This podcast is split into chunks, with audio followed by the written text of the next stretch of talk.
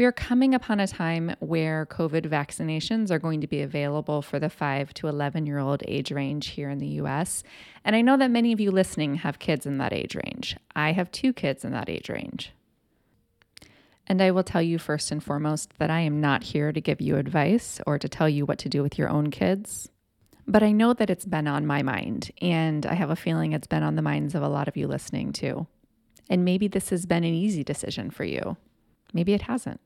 I know that I've personally been thinking about this backwards and forwards for months. And I don't have a lot of people in my community that are really opening up and talking about this with me. I don't know what other people are thinking. I don't know how other people are making their decisions. So today that's simply what I'm here to do is to share my decision-making process with you, which is absolutely going to look different than your own decision-making process. I live in a different part of the world. I have a different family history, different priorities. Maybe parts of my story will sound familiar to you and you'll identify with them. Maybe you'll think my decision is a bunch of garbage, and that's okay too. If that's the case, don't feel compelled to tell me that because I'm just one person trying to do the best by my family too. That's what I'm going to be sharing today. And I'll be joined by pediatrician Dr. Kelly Fradin. She's going to be answering my questions and also some of the questions that you all submitted to me, too. Hi, this is Denaye. I'm the founder of Simple Families. Simple Families is an online community for parents who are seeking a simpler, more intentional life. In this show, we focus on minimalism with kids, positive parenting, family wellness, and decreasing the mental load. My perspectives are based in my firsthand experience raising kids, but also rooted in my PhD in child development. So you're going to hear conversations that are based in research, but more importantly, real life. Thanks for joining us.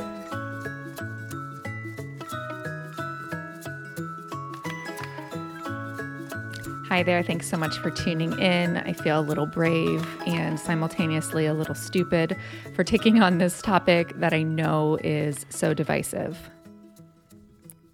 As always, with the things you hear on this podcast, take what suits you and leave what doesn't. I'm going to tell you, spoiler alert ahead of time here, is that I have decided to give my kids the COVID vaccine.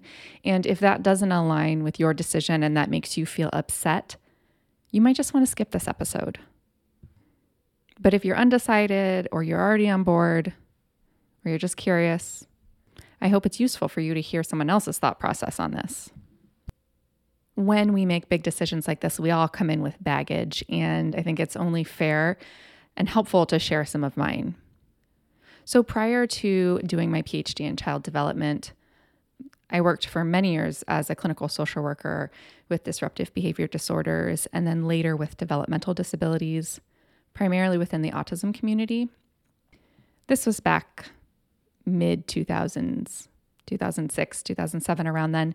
And within the autism community, attending conferences, meeting families that were impacted by the diagnosis, met a lot of families who blamed vaccines met a lot of people who worked for governmental organizations that blamed vaccines. I think some of that association between vaccines and autism has faded over the past decade. But I know when I was immersed in it, that conversation was very much a part of it. This was pre kids. So naturally, when I became a mom, this was some of my baggage, some of these stories that I had heard. And I had some skepticism around vaccines. With my first child, we did a vaccine schedule that was modified from what the CDC recommended. Both my kids are fully vaccinated now. My second child was vaccinated on the CDC schedule. I wanted to share that because going into this, there may be some of that hesitancy still lingering in the back of my mind and my core beliefs, even though I am a supporter of vaccines now. I think past experiences still play a role in our present decision making, whether we like it or not. I got a text message last week from one of my very good friends who is vaccine hesitant.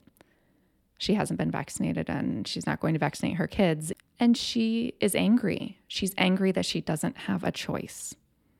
You know, and me being in the state of New York, the COVID vaccine is going to be mandated for school attendance. It's just a matter of time, probably a short time.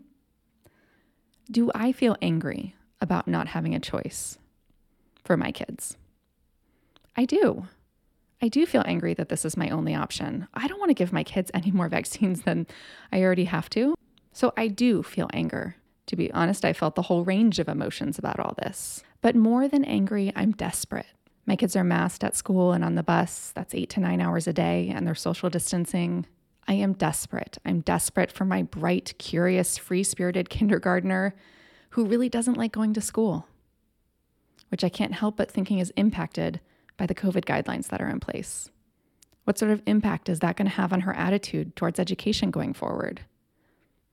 And I'm desperate for my second grader who struggles to hear. And masks have been nothing short of auditory deprivation for him. I am desperate for my kids to be able to hug their friends. I'm desperate for my husband and I to have the peace of mind so that we're not going to have 10 days off of work unexpectedly without childcare. I am desperate for our next step forward. And for us, yes, the vaccine is going to serve as a protective mechanism against the virus.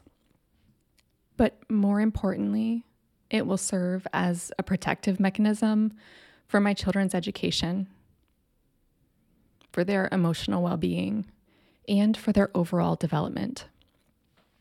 This is our, emphasis on our, next best step to an enjoyable educational experience without disruptions, to intimate peer relationships, to snuggling the new babies and pregnant women in our lives, to unmasked speech therapy to compensate for language loss.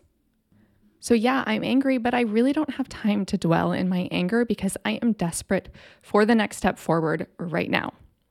Yes, there is absolutely a risk with the vaccine.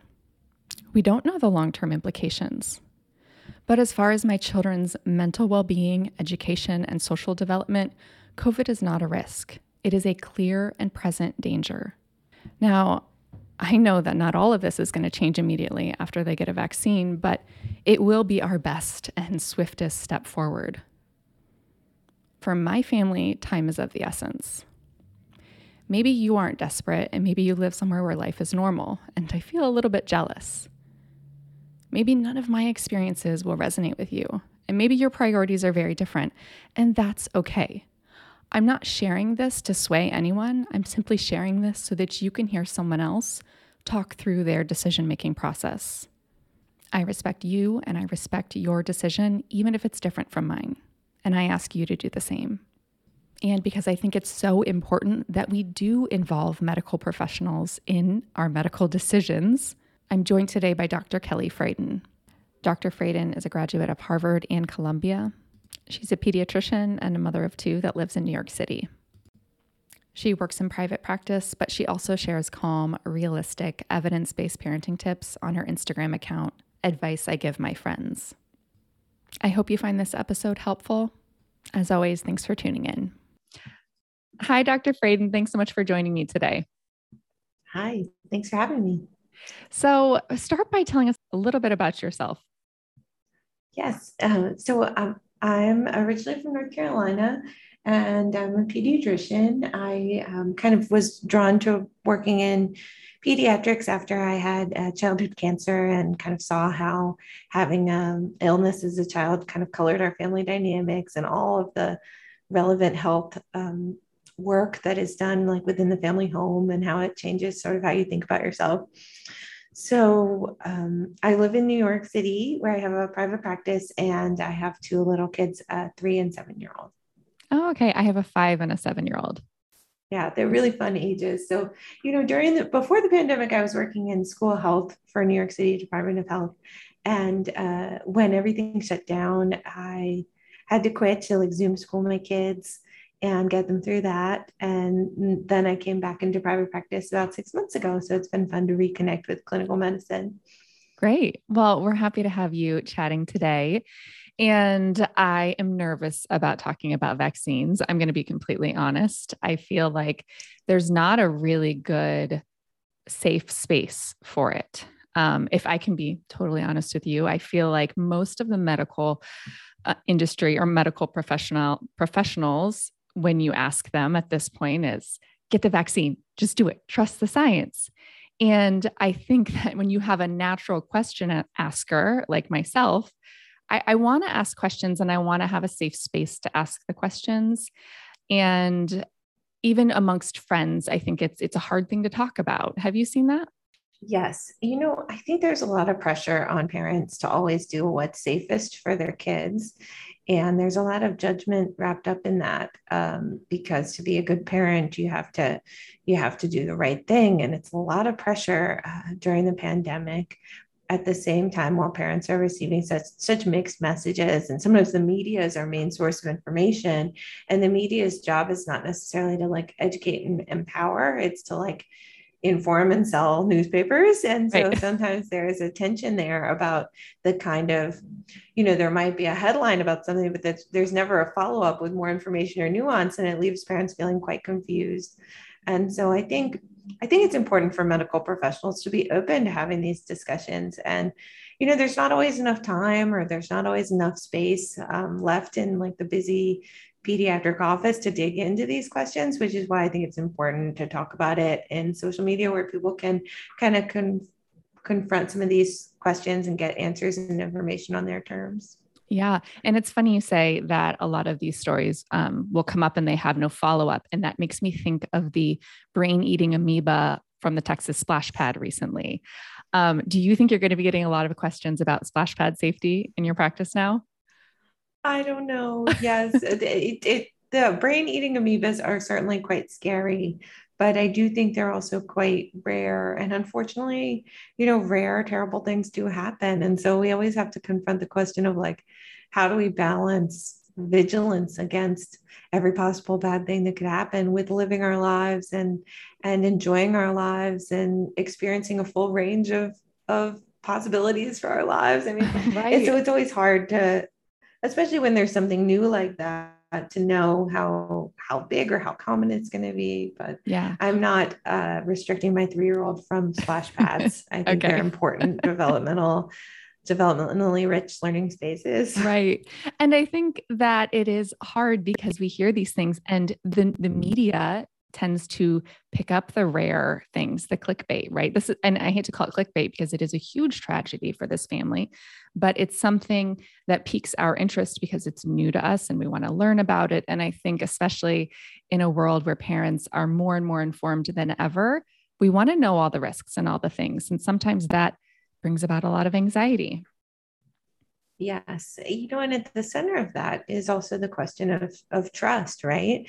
And I think that that it's it's a reflection in some ways you know on on modern medicine that we haven't um, we haven't in every situation cultivated a relationship where people trust us as doctors. Um, and so so i think you have to earn that trust by being like reliable and and uh, culturally appropriate and and responsive to people's concerns. But but it you know i think i think there's a limit to what you can um, what amount of content you can expose. A lot of doctors refer to it as like a fire hose of information raining down on us about COVID and about vaccines and about new variants. And, and even for a health professional to keep up with everything is a, like a full-time job. And so to expect parents to do that on top of all the challenges of parenting during a pandemic, it's really a lot.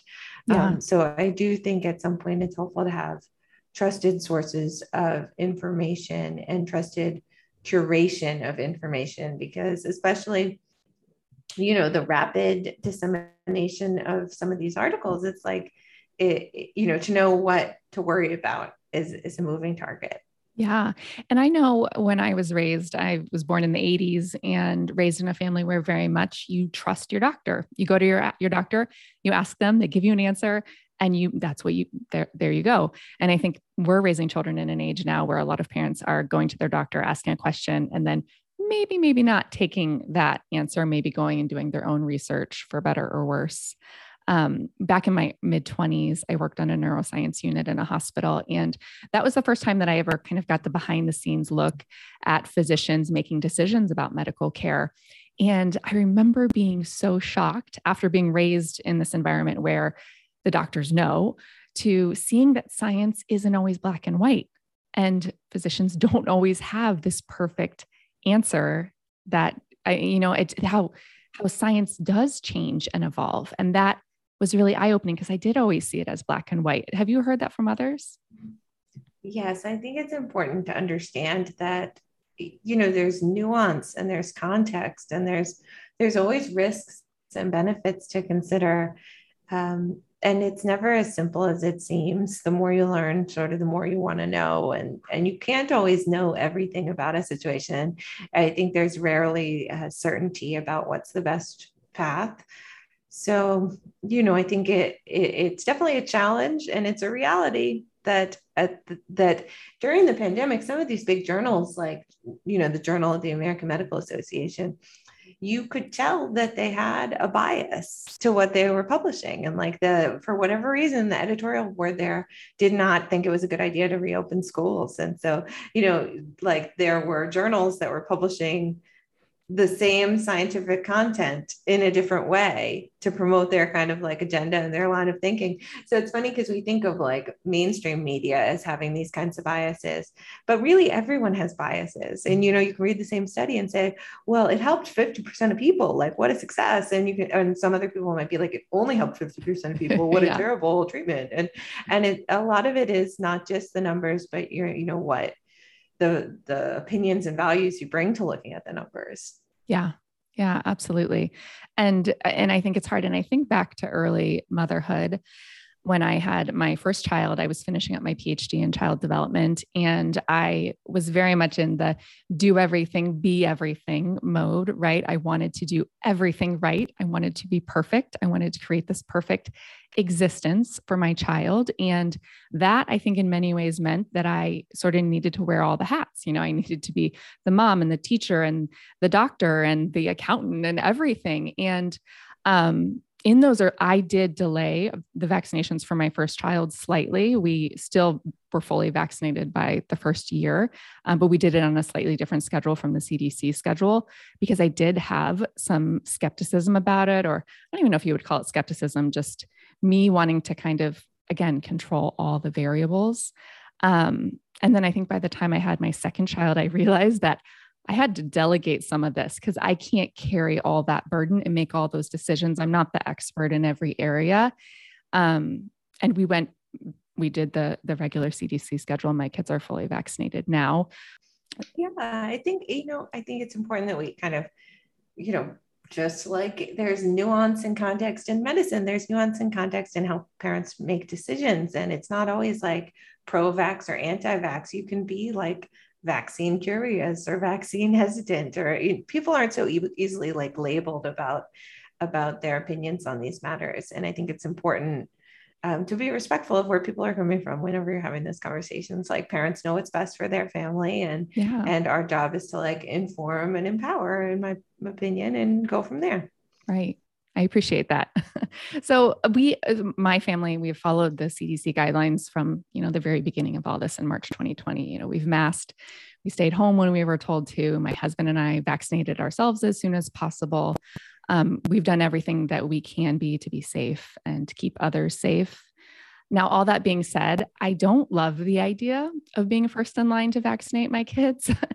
um, and uh, that it, it's kind of it's been weighing on my mind for a long time. It just feels I, for for a while it was like you know I'm going to do it, but I'm not going to be the first in line. Like we're not going to be like there the day of.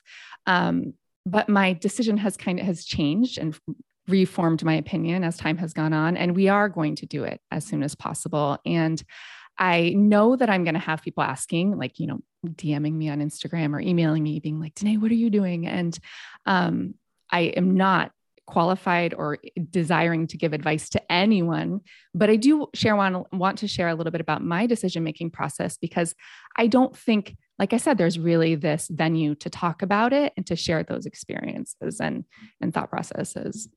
Yes, and we know that it really helps people to, you know, when you when you look at people making their decisions to vaccinate, hearing other people that they trust, how they make the decisions, you know, whether it's their doctors or or their favorite podcast person, uh, it really makes a difference in how they approach it. It makes it something that they can, you know, grapple with more effectively. Right. And I mean, I think a lot of people listening today are going to say, you know, your story doesn't align with mine at all. Your opinions don't align with mine at all. And that's okay. You know, we can still be friends if we make different decisions, if we have different journeys. Um, I don't I, I want to just remind everyone that that what I share is not going is going to be very different from your world. We live in different places, we have different lifestyles, um, different family histories. So it's I think our decision making process is always going to look a little different. So I can only speak from my own world, right? Mm-hmm. Mm-hmm.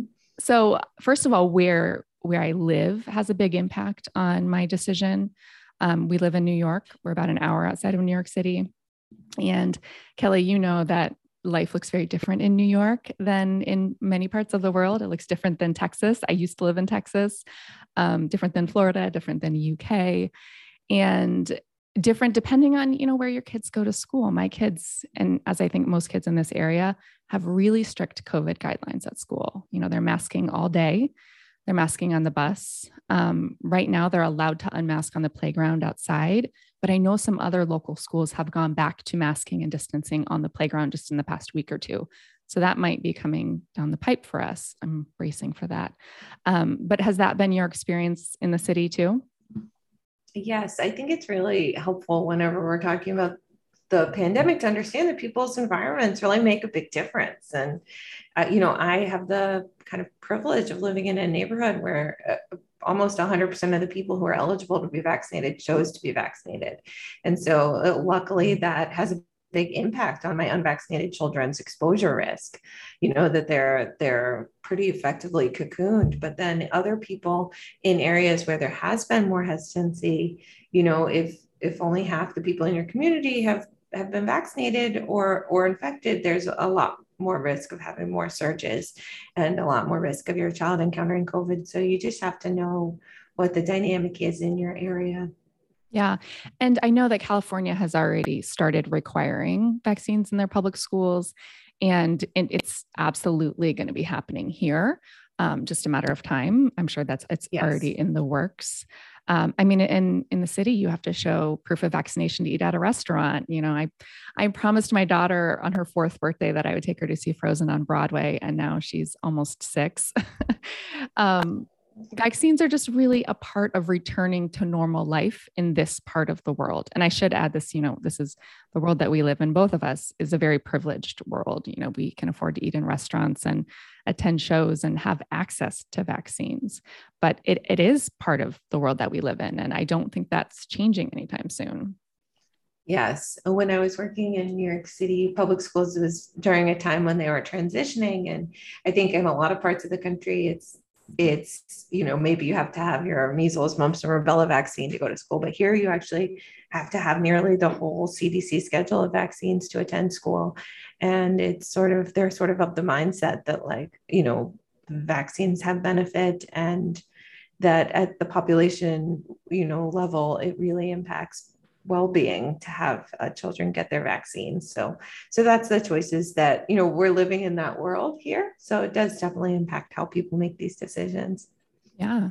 And I mean, and like I said, in our family, we follow the guidelines and we support masking and distancing. But I think it's important to note that we don't have to like them. yes, um, for sure. I'm right there I'm, with you.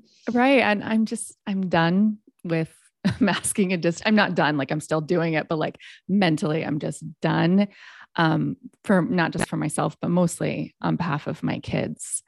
Um, I've been thinking this is probably like kind of a way out there metaphor, um, but I've been thinking a little bit about um, the story with the Chilean miners who were stuck down in the mine for like 70 days. And it feels a little bit like COVID has felt a little bit like that. You know, we're stuck down in this hole and we're trying to get out. And we've had resources like given to us. We're surviving down here, right? We have like food and water, but we don't want to stay down here forever. Like we want to get out. And how do we get out? And that's like, that's the big journey here. And there's no perfect way out. And vaccines have been this sort of best way out that we've found so far. Um, and that, again, like I think that's like for, for whatever reason, I'm just picturing that like we want to get out of this hole, but it it feels hard, and finding that 100% safe option option doesn't even seem like it's going to be possible. Um, and I know I have a lot of people saying, you know, is it is this vaccine safe for kids? And they want this 100% guarantee. And is there will we ever be able to give that 100% guarantee? You know, it's a great question, and and I think that we we do have a lot of confidence in the vaccine because at this point, you know, millions and millions of 12 to 18 year olds have had the vaccine and, and it, have overall tolerated it very, very well. Um, and we know the vaccine data should be coming out soon for the 5 to 11 year old group and then younger groups after that. But we have every reason to be optimistic that the vaccines are both safe and effective. I think a lot of people in the medical community kind of view them as like, real miracles. Like it's it's our generation's like man on the moon that they were able to do this so quickly. And it's um i think it's helpful for parents to have the context of this vac- these vaccine technologies the mRNA technology has really been in development since the 80s. You know, that they first figured out how mRNA worked there and they started using it um, in vaccine trials even as early as like 2005. And and um, and it happened to be like ready this plug and play technology that i think we'll be seeing a lot more of in our lifetime you know they're going to use this mrna technology to try to fight cancers and to try to do all these other things as well so i think it's it's cool it's cool technology that has enabled it and it's it's overall been really really well tolerated in the millions and millions of children who have gotten it. Does that mean there's zero risk of having a reaction or complication? No. And i think is we have to think about the risks and the benefits and i think the biggest risk um, is the myocarditis um, which got, has gotten a lot of news. I think a lot of people worry about the idea of um, you know, the vaccine leading you to have an autoimmune kind of reaction that leads to inflammation of the heart muscle which is you know super important. And you know now we know you know one aspect of vaccine development is is post marketing surveillance. And so the vaccine studies the trials that have been done you know on 5 to 11 year olds they enrolled like less than 3000 kids and, and people might say those are small, but you know, those are just kind of the same size as every other vaccine trial that's been done historically. And it, it's a different kind of study that, you know, it, it identifies kind of one in a thousand kind of complications. And it's not until you have uh, the opportunity to look at millions of kids that you can see the one in a million type risks. And that's the kind of category that the myocarditis has come in. And in the very highest risk categories, um, you know, like the, the 16 year old boys, it seems like it's been around 60 to 80 cases per million of, of heart inflammation that's mostly mild, mostly treated outpatient and seems to fully resolve. There have been a handful of cases that are more severe than that and required care in the hospital. Um, and so I think that that's scary for parents to think about. The good news is that for younger children, the dose of the vaccine is like a third or less, depending on what age your child is. And so we do expect that the younger children will have a lower risk of myocarditis. And the other thing I'd say is we have to always balance these risks against the risk of getting COVID. And when you look at the risk of having myocarditis or heart inflammation from COVID, the numbers are more like 1,500 cases per million. And because of how infectious Delta is, it's it's kind it's not realistic to think you can like live your life and not get COVID. COVID's never going away. Um, so you have a choice to make whether you want to get it through like natural immunity and being exposed and potentially face that that higher risk or the risk of exposing others versus if you want to choose the the small uh, risk of the vaccine. And for for me it seems like an obvious choice but I, I understand that there's also like this you have to take an action to take the vaccine rather than like waiting to to have the infection happen to you. So I understand it's hard for some parents to to step up to do that. And um, I, would also just say that you don't have to necessarily be the first in line if it if it doesn't feel right for your family. You can kind of wait and see, and then still decide to get it once you have, you know, once a, a million children have it. Which I bet a million children will have it in the first month, and then you'll have that much more information, and maybe that will give you the confidence you need to take that take that next step. Dr. Fradin, we're going to take a quick pause for a one minute word from today's sponsor. The sponsor for today is KiwiCo. Fall is finally here, and it's a great time to get started on your new home decor project. Maybe you're practicing self care through crafting or DIY gifts, or maybe that's totally not your thing and your kids love it and you need somebody else to put it together for you. I know that's me. Even if it doesn't come naturally, you can discover your inner maker and boost your creative confidence with Maker Crate from KiwiCo. With these boxes, you can experiment with new techniques, get inspiration from real designs, and create a finished project that's fun and functional. We've been using KiwiCo for quite a while, especially with their STEM theme boxes, but these new maker crates really take it to the next level. So turn artistic visions into reality with Maker Crate from KiwiCo. You'll get 50% off your first month plus free shipping with the code SIMPLE at kiwico.com. That's 50% off your first month at kiwico, K I W I C O com with the promo code SIMPLE. As always, thanks for supporting our sponsors and back to today's episode. My background, I, am a clinical social worker and my PhD is in child development. So I'm always thinking about, you know, the whole child as far as the emotional development and the educational impact and the social impact as well. And I mean, again, like just talking about my own story, looking at my own kids, I have a kindergartner and she doesn't like school. You know, she doesn't want to be there. And she is such a curious, bright girl. And she's a free spirit and she does not like wearing a mask all day and walking on a line to get into the classroom. And the COVID guidelines feel very restrictive to her. Um, and I wonder how this is going to impact her education as she grows and and the love for learning that is established so early. Um, and then I, I, have a second grader who has auditory challenges, and I've seen in the past couple years with COVID, the language gap just growing greater and greater. You know, and we've been trying to supplement that with speech therapy, but you know, speech therapy with a mask on is like trying to ride a bike while it's tied to a tree. Like you just can't really get anywhere. And I I feel like that we just can't like we can't wait any longer. Like these things are not going away. We need we need to do something for our family and I know that getting a vaccine is not going to fix all of this, but it is one step into a more normal life for us where we live.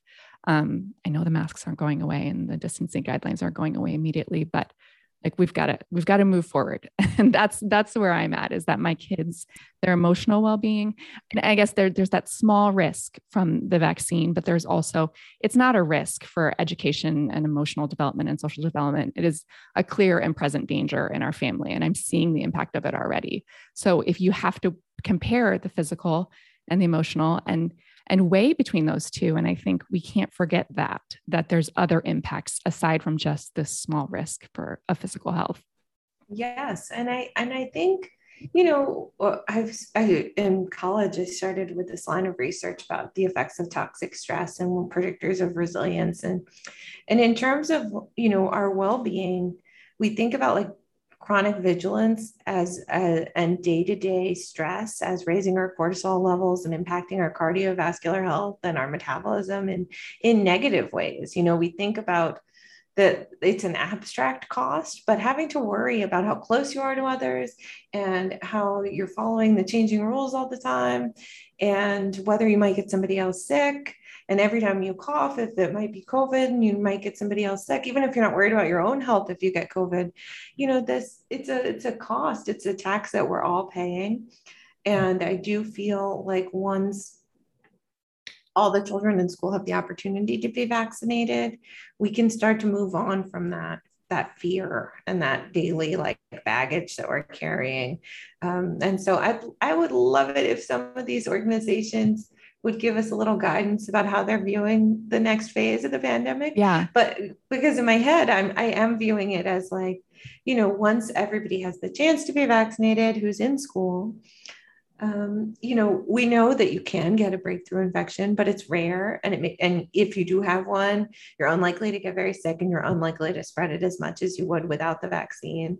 So at some point we'll we'll be able to like stop testing as much and stop stop um, treating it differently than all the other viruses that go around every year. And so yeah. I think the vaccines are, in my mind, really like an endpoint for this pandemic that having access to the vaccines should allow us to start to move on. And I'm really looking forward to that too. I, yeah, I, I totally agree. And I think you're right on, on it would be better to have some clarity of what the next step looks like on the horizon because when I saw the American Association of Pediatrics announce that, you know, this year they were going to recommend that everyone vaccinated or unvaccinated was still going to be masked, I really felt I just kind of had this deep sigh because I was like, you know, why are people going to vaccinate their kids? Like, why vaccinate if nothing is going to change?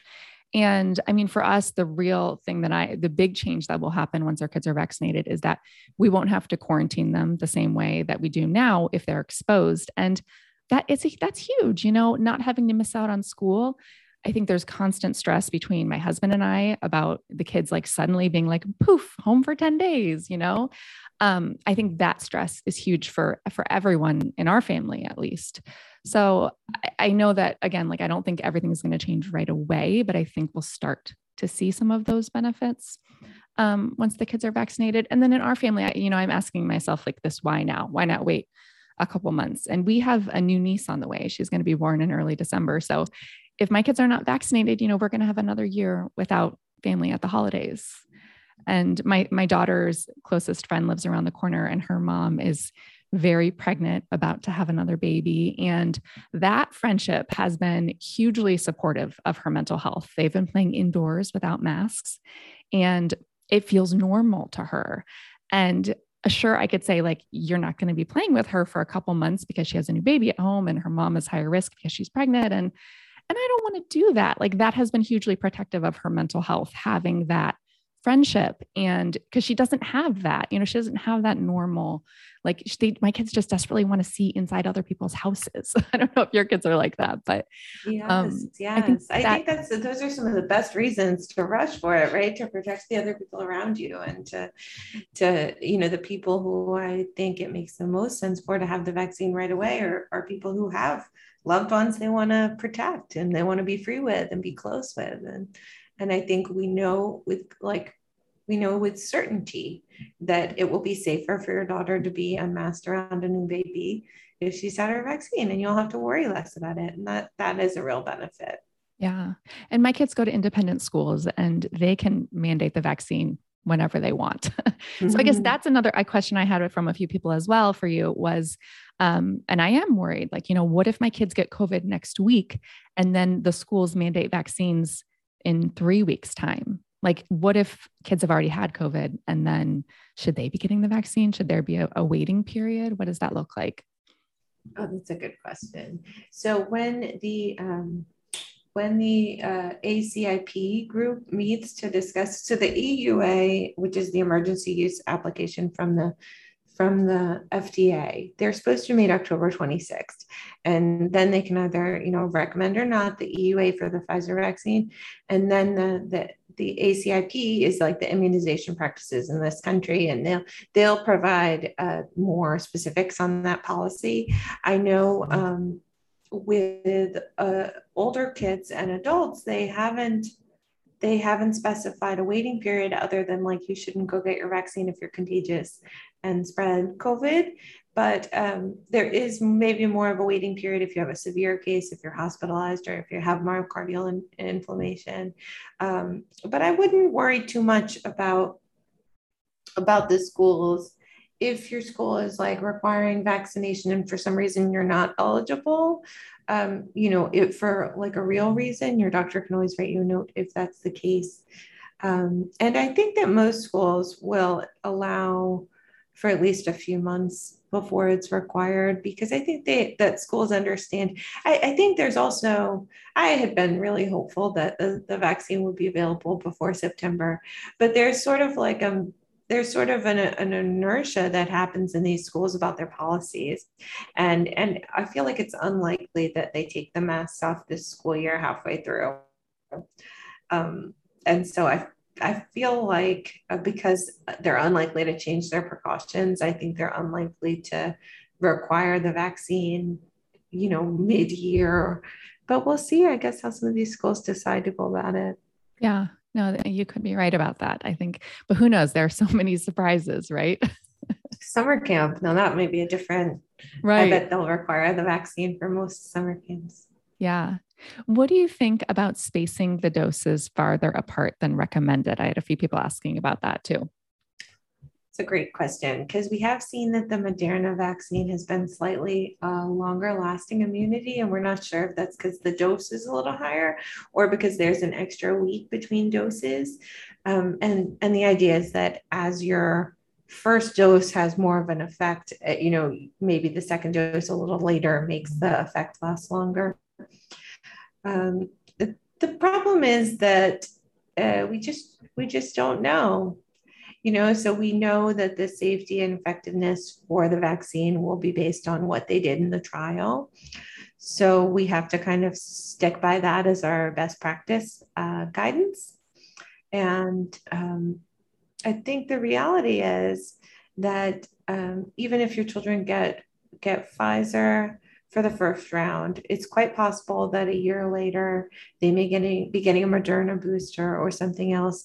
I think that um, that we will probably see boosters or new strains of COVID, um, you know, more narrowly targeted in the years to come. So it's not your only chance to have, you know, protection on board. Um, so I, I think that that it's hard to deviate from the guidance we have from the trial and yeah. that's probably the way to move forward. Yeah. Um, i had a couple questions also on long-term fertility implications. Where does that come from? Was there something i mean i've heard this kind of like buzz about fertility It's just concerns. like where one guy's blog.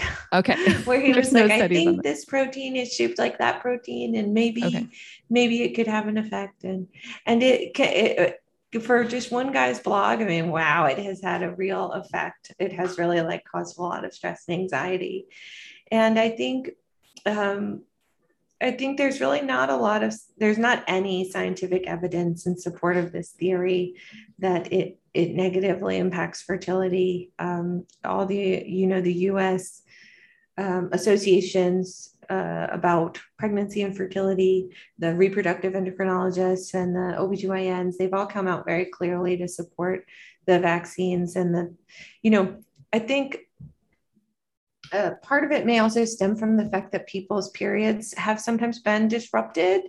And we, well, we know like that if you look at adult women or teenage women for that, for that matter, um, periods are not always very predictable. Like as much as 15% of women may have an irregular cycle one month. Um, and that's just because what causes your periods is very complex. It has to do with like your hormones and your stress and your diet and your sleep and and you you know if you get a cold or you get a vaccine maybe that'll be more likely to throw it off but i don't think there's any evidence that that despite the fact that some women have had their um, their regular cycles disrupted, that there's any fertility concerns. You know, they are looking for for this, um, and they're not seeing it. And I think gen- generally the idea of like long term complications from vaccines isn't like very well established scientifically because you're you know you're injecting something that is in this situation you know like dead it's like a protein it's not a virus that makes you sick um, and so it it passes like the actual mRNA piece may be in your body for minutes. Um, and then it generates these spike proteins that maybe could stay in your body for two to five days, mostly like locally at the site of the injection. And your body has the reaction. And so, you know, your body eats up those spike proteins, and the whole thing, like, really, it should be gone. Any evidence of the vaccine should be gone within 10 days at the absolute most and any response from your body is really over by two weeks after um, uh, you know from the vaccine. So it, you know they look I, i've gotten some questions. They look and they follow the children who are in the studies for two years because you know we're, we're always open and we're always learning. You wouldn't want to not follow those children. Um, so once you have a cohort of people who are part of a study they follow them but but most of the expected reactions are thought to occur within two weeks of the dose of the vaccine. And um, and the the emergency use application requires two months. So there's a real buffer there for like what are the longer term reactions we might see. Yeah, absolutely. Um, so, what about the people who were like me in early motherhood who kind of are choosing to piece together their own path forward as opposed to following the CDC guidance. Do you have and you know, I my heart really goes out to those people because I was that person, you know, the person who was trying to do it all and control all the external variables and uh, do, what what about people like that that you feel like are you know turning to Google and trying to do their own research and draw their own conclusions? Um, any advice for them? I would um, I would, if you're doing, if you're the kind of person doing a lot of your own research, caution you um, about these pre-peer review articles that are available. Because some of them you might you might never see published because sometimes the methodology in those articles or the way they're approaching a question isn't always like the best practice. And if you just read the abstract or if you have a more superficial understanding of the article like it might not occur to you like what's off about it so I know MedRx um, has been like a resource for rapid dissemination of information, but sometimes that information really hasn't been vetted or or, or um, consolidated and i've seen a lot of questionable articles on the site. So so just be careful about pre-published articles um, when you're making these decisions and and i guess i i i am a big fan of following this the not spacing out your own vaccine schedule because I just think that there are unknowns there. Um, so when it comes to like the early childhood shots, I know most parents are like, I don't want three needles in one day, and three needles is three boo boos. But we also know that that um, like if you fall and skin your knee, you probably are exposed to like 2,000 antigens at a time, and your body is like developing um, a response to all of those you know like the dirt the bacteria the the lint the all the different stuff your body is exposed to. And so so when you think about even getting all of your two month shots at the same time it's like eight antigens. And so so the i know you have like this, this little baby that you're looking at and you want to protect them but at the same time like they can handle it. And now now we have like more targeted vaccines that are more specific and like it's it's not not going to overwhelm their system typically.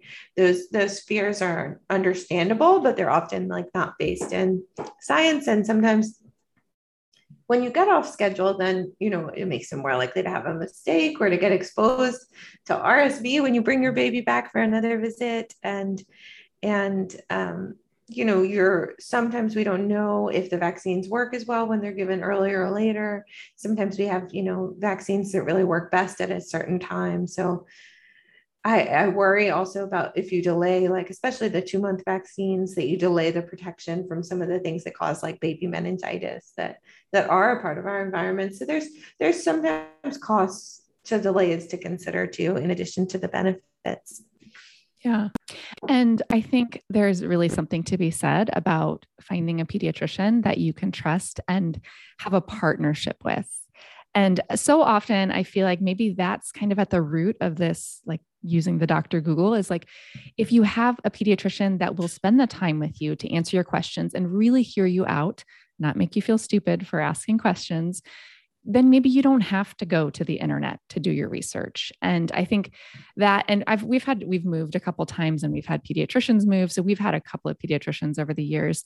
And I know that's something that I've always looked for first and foremost is I need somebody that knows that I'm also an expert on my kid. You know, I'm an expert on my kid, you're an expert on my kid's health. Let's work together don't tell me what to do. Let's make these you know let's work in in conjunction to make decisions about this child. And um, i don't like to be talked down to. I don't like to be made to feel stupid for asking questions. And i know some people have that experience in the office of their pediatricians. And it's such an important thing.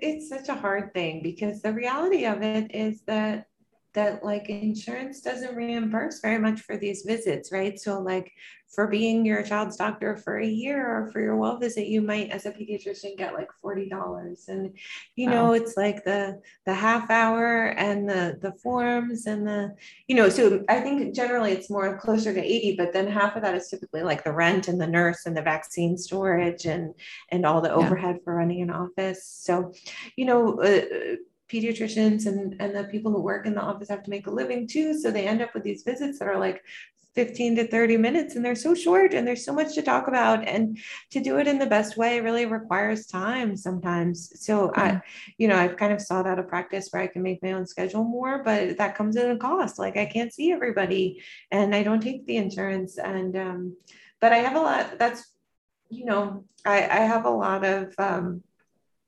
appreciation for how difficult it is to practice good medicine in those constraints because it's hard to listen and really like give the time for everything in, in such a short period of time so you yeah. know i would say like if you're sometimes feeling like you're not getting enough answers um, from your pediatrician maybe finding a different one maybe maybe like um, trying to understand how within the constraints of their office, you can get what you want. And sometimes it might be like scheduling an extra visit, even if there's a copay, you know? And so sometimes when you do that, um, especially like if your child has chronic conditions, sometimes like say you know there are families who want just at the annual visit also to talk about the food allergies and the constipation and the and the the other issues and it's like okay but there's all this like well child stuff too and now we're just cramming it all in together it's yeah. hard um, so sometimes to have separate visits to follow up about ongoing issues can provide more space for the important conversations to be respectful and like to address all your concerns yeah. Our, our, pediatrician is wonderful and he, she answers all my questions, but she talks like a thousand miles a minute, which is fine because like I do too. So we get each other. But um, I, I, see that she's probably developed that as this this coping mechanism for right. having like very little bit dump. of time to do it ton, a ton of information, right? Um, but yeah, that that's always good to remember. I think that's really good advice too. That you may need to set aside separate time, a separate visit to talk about other things. You can't cram it all into that very short period of time because then you know, we parents who are trying to cram all that into a short period of time are also the same ones who are frustrated when things are running behind and you're stuck in the waiting room for too long, right? Yes, yes. And I would say sometimes siblings too. Like I know it's so convenient having all the kids seen at the same time, but then sometimes, um, especially if one sibling has more going on than the others, like sometimes that ends up being like a short shift for the other kids. Yeah. Um, especially because we only have so much attention that we can pay during these visits. So sometimes, you know, if if your schedule allows for flexibility, you know, devoting to one visit for one kid can be helpful. Good. That's good advice. Well, thank you so much, Dr. Fradon. I've really appreciated chatting with you today. Yeah, thanks for having me. And I wish everybody the best, um, the best guidance and support as they make these decisions for their family and and we'll all celebrate the end of the pandemic when it finally does come right and you ha- actually have a, a book about parenting in the pandemic right Oh yeah, yeah. So I guess after I quit my job and was Zoom schooling my kids, I was like pacing around, um, worrying about how people would cope with the stress of the pandemic. And my husband would say that maybe I got tired of spending so much time with him, but I like wrote a book in a month, uh, August of 2020. Um, and it's parenting in a pandemic. And it doesn't really tackle vaccines because the vaccines weren't out yet, but it talks a lot about making decisions in uncertainty and protecting newborns and trying to put the risk to children in perspective because I know any risk to children we take so seriously, but thank goodness that COVID hasn't been as serious for children as it has been for older adults or people with comorbid conditions. So trying to like give parents the information they need to feel confident about making some of these decisions. Yeah, I love that. And you have another new book, a new book that you're working on now? Yes, yes. So um, I originally started sharing stuff on social media because I want wanted to provide a book about how to help uh, when your family is choosing uh, facing a challenge like maybe a diagnosis or a mental health issue or a developmental disorder um, because it can really like throw off the family dynamic and make uh, things like you know siblings and family dinners and uh, parents employment choices and school and communication and and all it brings up uh, so many issues um, and when you look at most parenting books it's like typical children with typical challenges and it's like there's all these one out of three children having chronic medical conditions and like where's a book for them? So i'm working on a book for them. Oh i love that. 2023 advanced oh parenting okay. Well, we'll you'll be back on sharing more about that in 2023, which will be here before you know oh, it, right? I would love well, thank you so much. I'll talk with you soon. Thanks so much for tuning in and listening to my story. And also a thank you to Dr. Fradon for her support and expertise. You can find her on Instagram at Advice I Give My Friends, and also the links to get in touch with her in the show notes at simplefamilies.com forward slash episode 280. You can also use that link, simplefamilies.com forward slash episode 280, to share this episode with anyone who might benefit from listening. Another easy way to share is take a screenshot of yourself listening to it and post it up to your Instagram stories. Thanks so much for being here, and I will talk with you next week. Have a good one.